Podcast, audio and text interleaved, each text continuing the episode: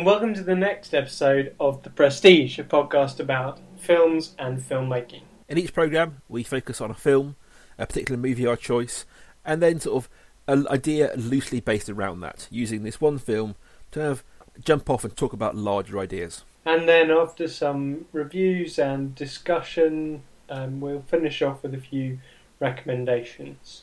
But first of all, who are we? I'm Rob Mathon. Uh, I spent the last uh, 10 years of my life working in the film industry in Britain, uh, working from everything from little no budget shot on VHS films all the way up to multi million pound blockbusters. And my name's Sam Knowles, and I'm a teacher and writer, writer and teacher, and I write books about books, which Rob finds hilarious. It's the little things. It's the little things. Go on then. So this, so this week we are going to be looking at at uh, Die Hard. Die Hard, the uh, 1980s classic, the film that established Bruce Willis in in the collective consciousness. I think. Um, Sam, your thoughts? Yeah. Now you were very you were very good to me last week, and I didn't entirely like the film that you loved, and you were you were very adult, and you dealt with the fact that I didn't like it very well. Um, I'm afraid I'm not going to be extending the same courtesy to you this week. If you don't like Die Hard, I will hunt you down and find you. Okay, that's that's some fervent love there, Sam. Oh God, I love this film. Um, so yes, I don't really know where to start with Die Hard. Um, I would start with the music, which is even even the music is a work of genius. Um, the the way that music is used, the initial meeting between um, John and Holly and Ellis, and it segues into um, the the terrorists slash robbers arriving, and it's an inversion of the Beethoven theme that accompanies them. Um, it's just amazing. Ev- everything about this film, which as well, Rob provides a, a plot synopsis for people every week. I'm not sure people do need a plot synopsis, but let's go for one anyway. Um, Die Hard is about the um, the attempts of uh, a current New York cop who's visiting his estranged wife on the west coast of the US and gets embroiled in um, a terrorist, what initially appears to be a terrorist takeover of the building in which she works and in which there's a Christmas party going on.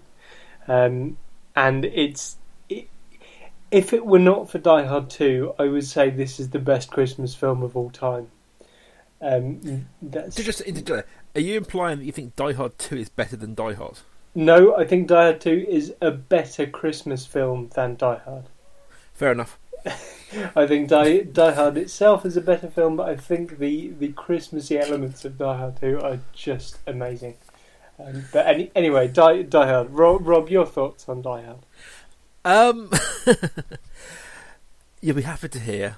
I love Die Hard. Good! Die Hard to me, um, I don't know if, if Sam's the same on this, but I have boxes in my head in which films live. And some films go in the same box together. So in my head, The Rock and Con Air are in the same box. Yes, absolutely. Yes. And in that kind of box, I would say the king of that box is Die Hard. Die Hard is the first action film that I loved. Yes. To me, it, it is the archetypal action films from which all modern action films flow. Yes. Yeah. So I think it is a a great film, and b I think it is a very culturally important film. Um, this is where my, my film degreenness comes out. Um, but I think that it marks a massive turning point in Hollywood and its relation to action films, especially in the eighties. Um, but we'll come on to that a bit more in the discussion side of things. But I do, th- I, I do think it is, it is perfect. I think that, that almost everybody in this film is perfectly cast. I think Alan Rickman is, to this day, one of the best bad guys ever. Um, I do think it probably eclipses his his turn in um, in Robin Hood, Prince of Thieves, which is often well known for as a, villain. But I think he Hans Gruber is perfect. I think Bruce Willis is perfectly cast in this role. I think his his wife, um, all all the sort of bit parts are right. Mm. Um, there is a little bit. Of, uh, I have a a slight misgiving about the, the weird mid film bit where where the cop relents his story of having to shoot a kid. I think that's a low point Yeah. in the in the high energy of the film. yes. Um, but I think that when it focuses back on Bruce up in the high rise, I think it is it is as close to a perfect action film as I know until I saw Mad Max. Right. I would. I'd agree with you that there is a little bit of a lull around the whole hour and relating his his problems, but I also think that that bit is central to um, something we tentatively discussed talking about this week, and it was we had we had two ways to go with this, and one was the idea of a quintessential action film, and the other was the idea of masculinity on film. And I think Mm. that sequence between um, John and Al, or Roy and Al, um, is absolutely key to this idea of masculinity. Um, the I, I suppose that there's a lot politically to talk about, and it it, it, dates somewhat, um, and the, Mhm. the the idea of, of killing a kid is, is something well, I suppose I suppose is still uppermost in the American consciousness. The idea of of accidental cop killings is something very American, and it's not something that we can really get our head round to any No, to the same degree. I think in, in Britain we probably had one of those, and it still has repercussions today in, in recent years. Yeah. Um, Um, I, I think though that it's it's very interesting how the I, I, I think as well as being a, a brilliant action film, the best action film I think, it, the the king of its box as Rob puts it, it's it's a love film, and it's a it's a love film between John McClane and Al, and also between John McClane and the idea of being a policeman or being a hero. hmm. Um, and that that sequence with Al and his his confession about why he's no longer no longer a serving policeman on the beat um, is central to this idea of of it being being a love scene between them. And I started writing down all the occasions on which McClane calls Al baby, or Al says to McClane, "Oh, I love you, Roy," and I just Yes. stopped writing them down because there are so many of them. Um, I think there's a modern day echoing of that in, in Hot Fuzz, yes, in yeah, which, in, in, infamously, there was a love a love interest for Simon Pegg's character, which they decided to cut, and they just literally gave her lines lock, stock, and barrel uh, to Nick Frost. which makes it much better as a film. Yes. The, the, the- I mean, I hate to use the phrase bromance because I think it's awful, um, but that kind of masculine affection. Um, and, and as I mentioned earlier, I think this is one of the reasons in which I think this is a very culturally important film. You remember this film came out in '88, and the '80s action films are renowned for Schwarzenegger, Stallone, Van Damme. That that they are renowned for these films of larger than life. It's, it's kind of known as the hard body era Yeah, in which all our heroes are these perfect physical specimens. They are almost superheroes. Um, infamous kind of about the, the, the, the build they have, and they into this comes Bruce Willis, the the sort of everyman. To this day, he plays off playing the everyman, and he is broken. He is battered. He is shot. His feet bleed. He makes mistakes. Uh, he's in love with his wife, and she does not love him back. Um, he's very much this working class hero, Hmm. and I think that led to a sea change in a lot of the films. I mean, we talked about uh, earlier about um, Con Air um, and The Rock, but both of those films. I mean, The Rock is a great example. Nick Cage, who is the hero of the film, is not the action star. Sean Connery is the action star. Nick Cage is a scientist who bumbles through most things. yes, Uh, I think that, that there's a very interesting switch in what I call fil- filmic masculinity Hmm. um, at this turning point in the late 80s when we went from having the, the untouchable, always gets the girl, Steven Seagal body into someone a bit more relatable. And even you can see the echoes these days in the in the Marvel films. Even someone like Captain America, who is you know, physically a, a, almost a perfect specimen, shall we say. But he's very much tinged with a pathos and an everyman quality, and that's where I think we we sort of have moved on. And I think that's why this film is so culturally important. Yeah, I mean, in a, a, film from earlier in the 80s, if they made a Captain America film in 84, for instance, you'd never have the before bit. You never have a no. weedy Captain America. Um, but there's there's certainly something to his character. There's there's a reminder of where he comes from throughout that. And I think that there's a there's more than moving beyond just Bruce Willis. There's some interesting, as you mentioned, masculinity on display. You've got uh, Hans Gruber, mm. who is very much subverting traditional masculinity. He's almost play, much more playing along the feminist, fe- fe- feminine even feminine sort of way of talking, and way of acting. He's a lot softer. He is obviously the bad guy, but he's a lot softer. He's a lot more um, sort of feminine in his approach. If you look at the bad guys, you've got the I can't remember his name, but the guy who sits on the front desk. Who in my mind I always call the cowboy. Yes, yeah. And he he is almost he is almost the iconic American badass. He is he's wisecracking, but he's basically the lowest of the low in the in the bad guys. He sits on the front desk, and I think there's an interesting idea around that that this almost the, the cowboy, which is a symbol of American manhood, becomes the running boy of this basically Euro trash villain. Hmm. Yeah. Uh, and I think also I can't I can't remember his name, uh, but the the yuppie. Um, Ellis. Ellis, um, who screws up so so massively and gets shot because of it. Spoilers. Um, I don't think counts as spoilers when twenty six years old. I think I agree. I agree, but uh, um, I think that he almost represents a lot of the '80s, that kind of you know Wall Street um, greed of the '80s, and the abject failure of his plan versus the success of the McClane plan. I think there's some interesting ideas there about 80s and what it is to be a man. If you see what I'm saying? Yeah. The um, an interesting thing I came across when reading up on the trivia behind this film because I'm really cool uh, was that the scene with um, Ellis and Hans Gruber, where Ellis ends up, spoiler alert, being shot. Um, Ellis comes in the room as if he knows Hans, pretending to know Hans, and says, "Hans, Bubby," um, and Alan Rickman did not know he was going to do that, and the look of surprise on his face and mild disgust is genuinely Alan Rickman saying, "What the hell is this this person doing? Go, going off script." Uh, mm.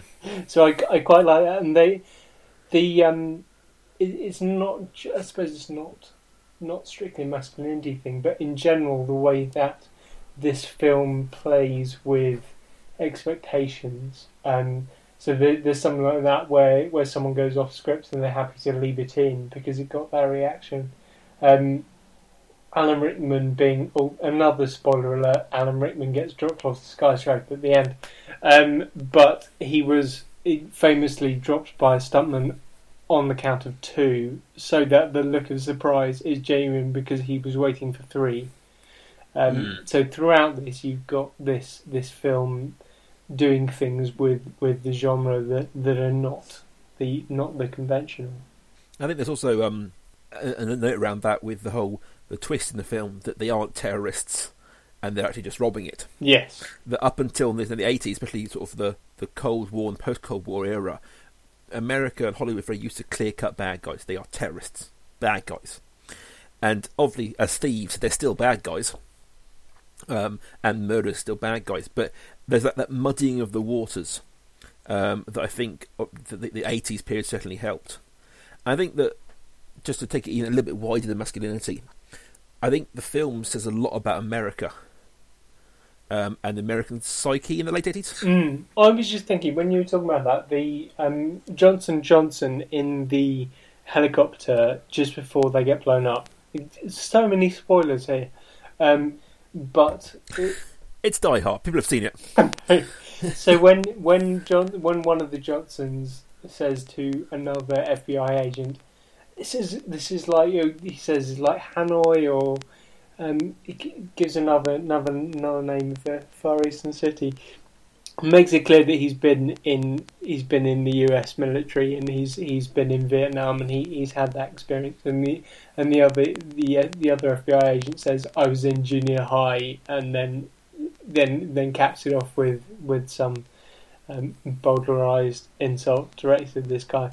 But there's a sense in which this whole film is saying I was in junior high asshole to to the the whole to to the idea of convention. So Yes. the ac- action films would have said, "Yeah, this this is like Vietnam. We're going to be all apocalypse now. We're going to fly in with helicopter gunships, and we we're going to pop a cap in them." And then this whole film is saying, "Well, actually, let's be realistic. Nobody knows what Vietnam was like, and most people growing up at this point are more likely to have been in junior high at the time than necessarily."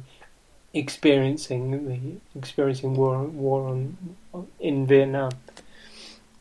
I, I would almost take it further than that and say that I think this film's a a direct um, refusal of that ideal. I think if you obviously if you think about the eighties, you've got the beginning of outsourcing to China. You've got a lot of traditional the American image, self image of of the um, sort of the international nation is breaking down, and I think it's telling that this pla- that that it happens at um, Nakatomi Plaza. You know, it happens at a Japanese company. Yeah, Um, you've got his his wife who's chosen Korea over him, um, and go, gone off to um, LA to do it. So the setup's very 80s in you know this high rise. You've got international company. You've got uh, sort of the the um, women's um, sort of rights movement and sort of the rise of the office bitch in a better for want of a better word. Um, and all of that comes to nothing until the working class hero turns up to save everything.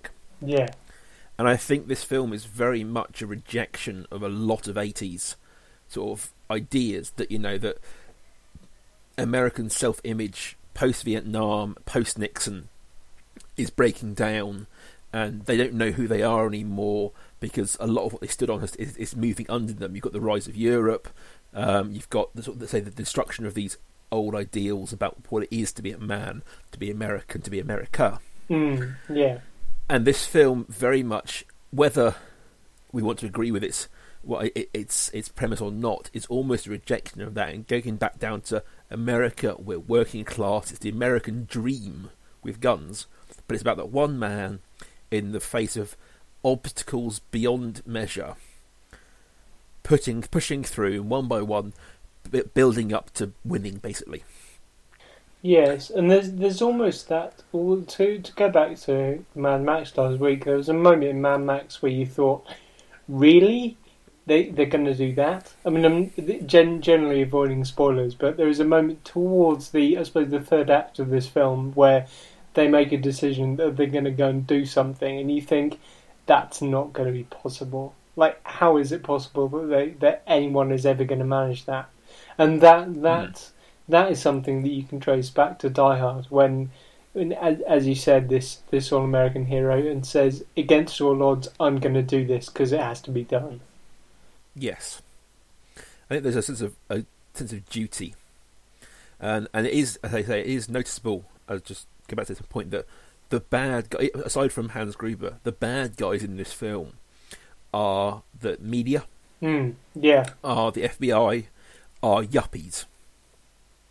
Uh, these are big things that have been sort of very triumph in the in the ten years prior to this film, um, and it's almost say the, the, idea of true grit. that the playbook that the CIA have and FBI have doesn't work, um, and the the slimy backs, the slimy kind of Ellis doesn't work, and the invasive TV doesn't work. The one thing that works is this sort of true grit manhood, and I think that I, I, I kind of have the sort of the scales of this film. I mean, I love the film, but some of the theory behind it, I do think it can be a bit kind of yeah, America, yippee ki motherfucker, kind of American, while at the same time subverting that quite a lot. Hmm. And I do think there is a lot of value in the idea of this masculine character um, who breaks down some of the traditional roles. But I do think there are still some problematic elements of him very much He doesn't like his wife working. He doesn't like his wife having her identity aside from his own. There are some troublesome bits, um, and obviously it is, it is, a film that's solved by shooting people in the face. Um, but I do think it's noticeable that the very last confrontation between him and Hans Gruber, he outwits Gruber. Yes. And the early the earlier interaction when he he he meets Hans Gruber and Hans Gruber tends to be a, tends to be a, a hostage, he outthinks him. So I think that there is a an element of I suppose subversion of that trope. If you look at things like um, any Schwarzenegger film, they essentially are being solved by being shot in the face. Yeah. And I think, as we mentioned in the Avengers episode, there are problems in those films about everything solved by hitting it hard. In Die Hard, he solves these two situations by just being smarter.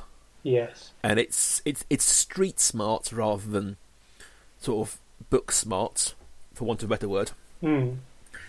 But I think there is there is value in that. Yes. Yeah.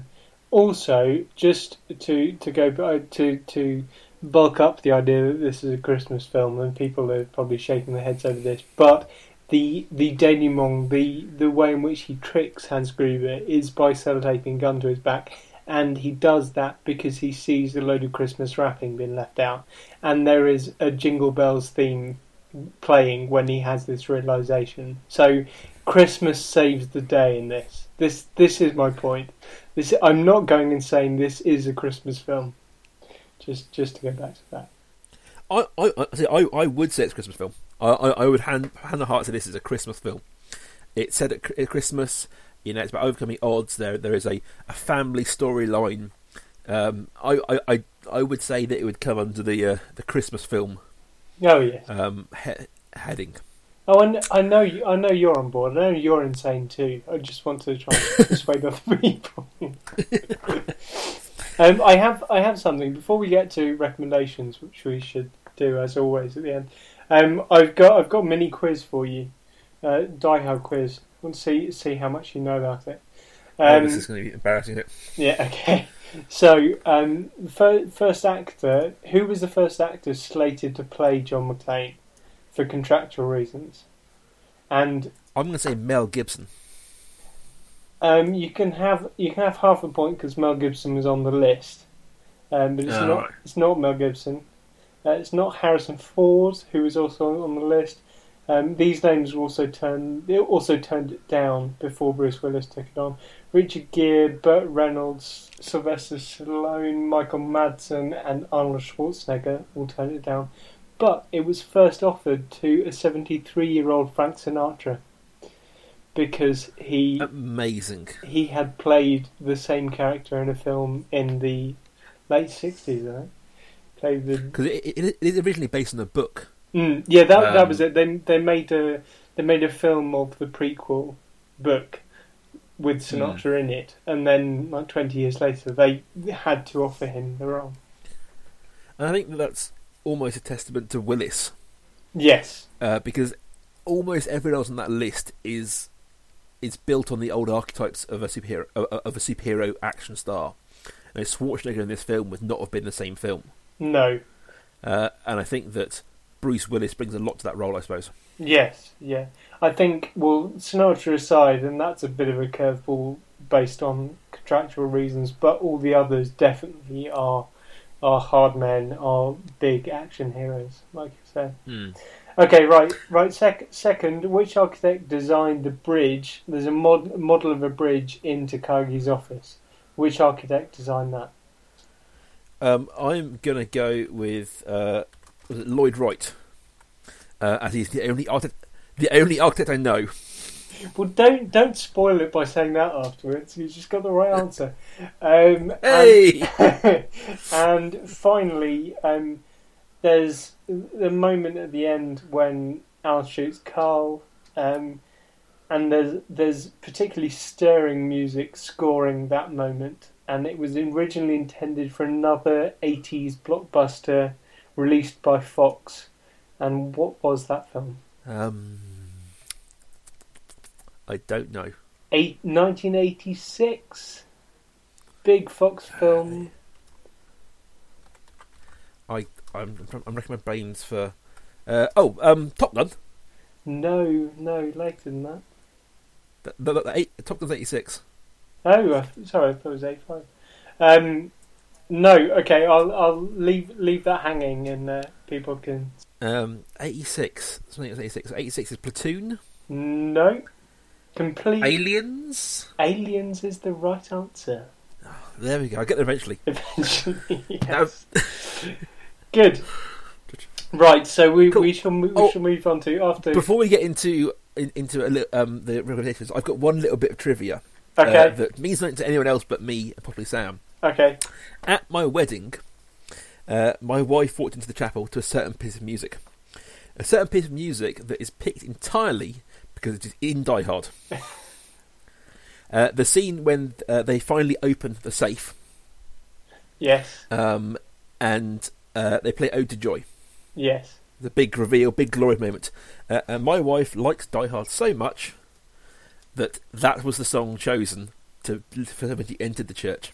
For that very reason. And when I said at the beginning of the podcast that if Rob didn't like it, I would hunt him down, I wouldn't need to. I'd just phone his wife.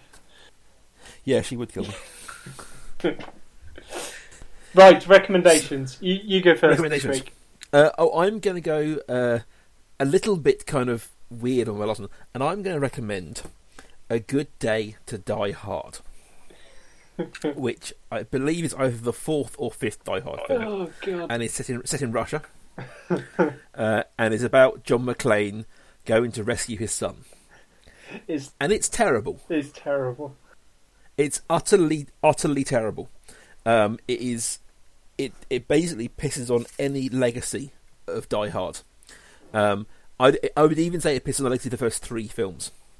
The fourth one is equally terrible. Fifth is archetypally bad, and I think it's worth watching because if you like films and you're interested in ideas around films, the interplay between those two and the comparison between Die Hard and Die Hard, and Good Day to Die Hard, is interesting because it shows how, over time, they've managed to take John McClane, this everyman hero, and turn him into the 80s superhero Hmm. hero.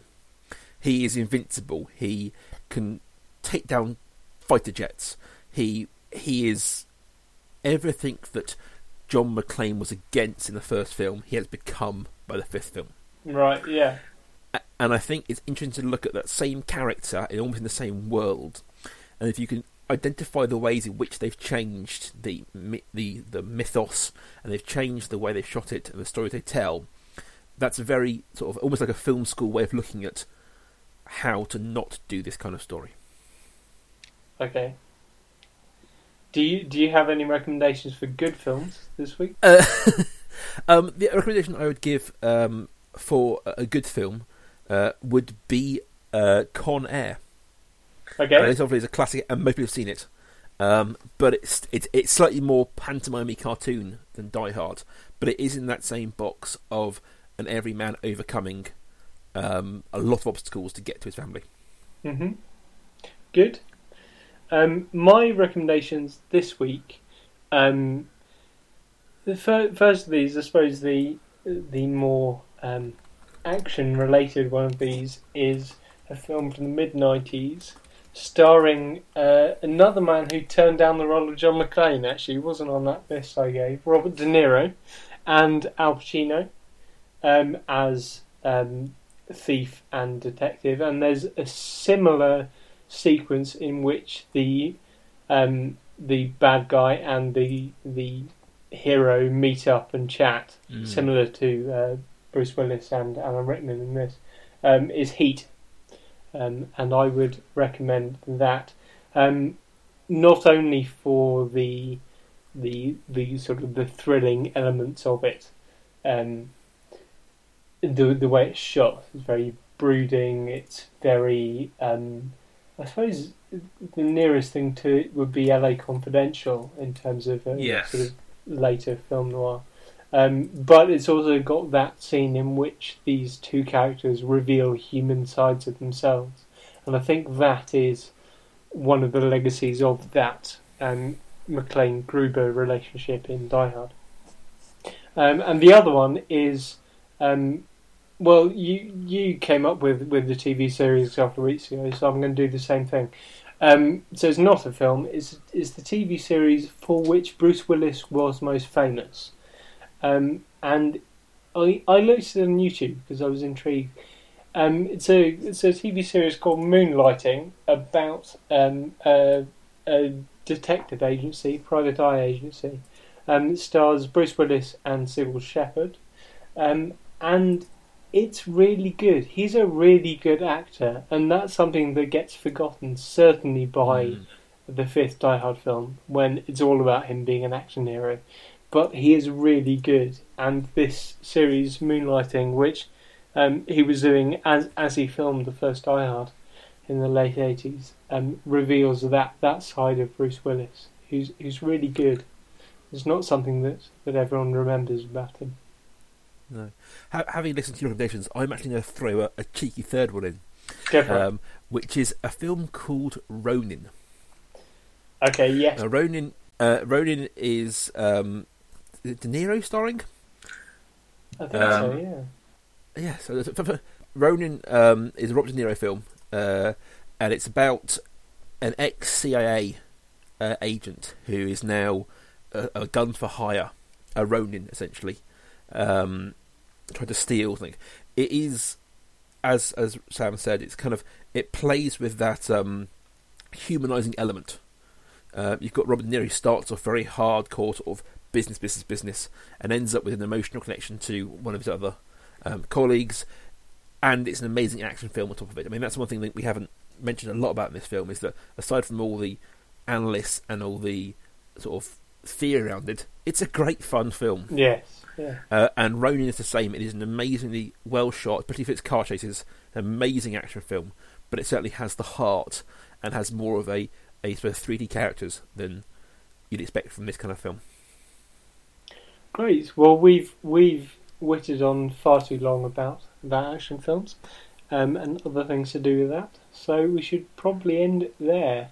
And uh, do get in touch with us. We're on Twitter at Prestige Podcast, and I'm on Twitter at Life Academic. And I'm on Twitter at Kaiju Industries. And we will see you guys next week. Bye.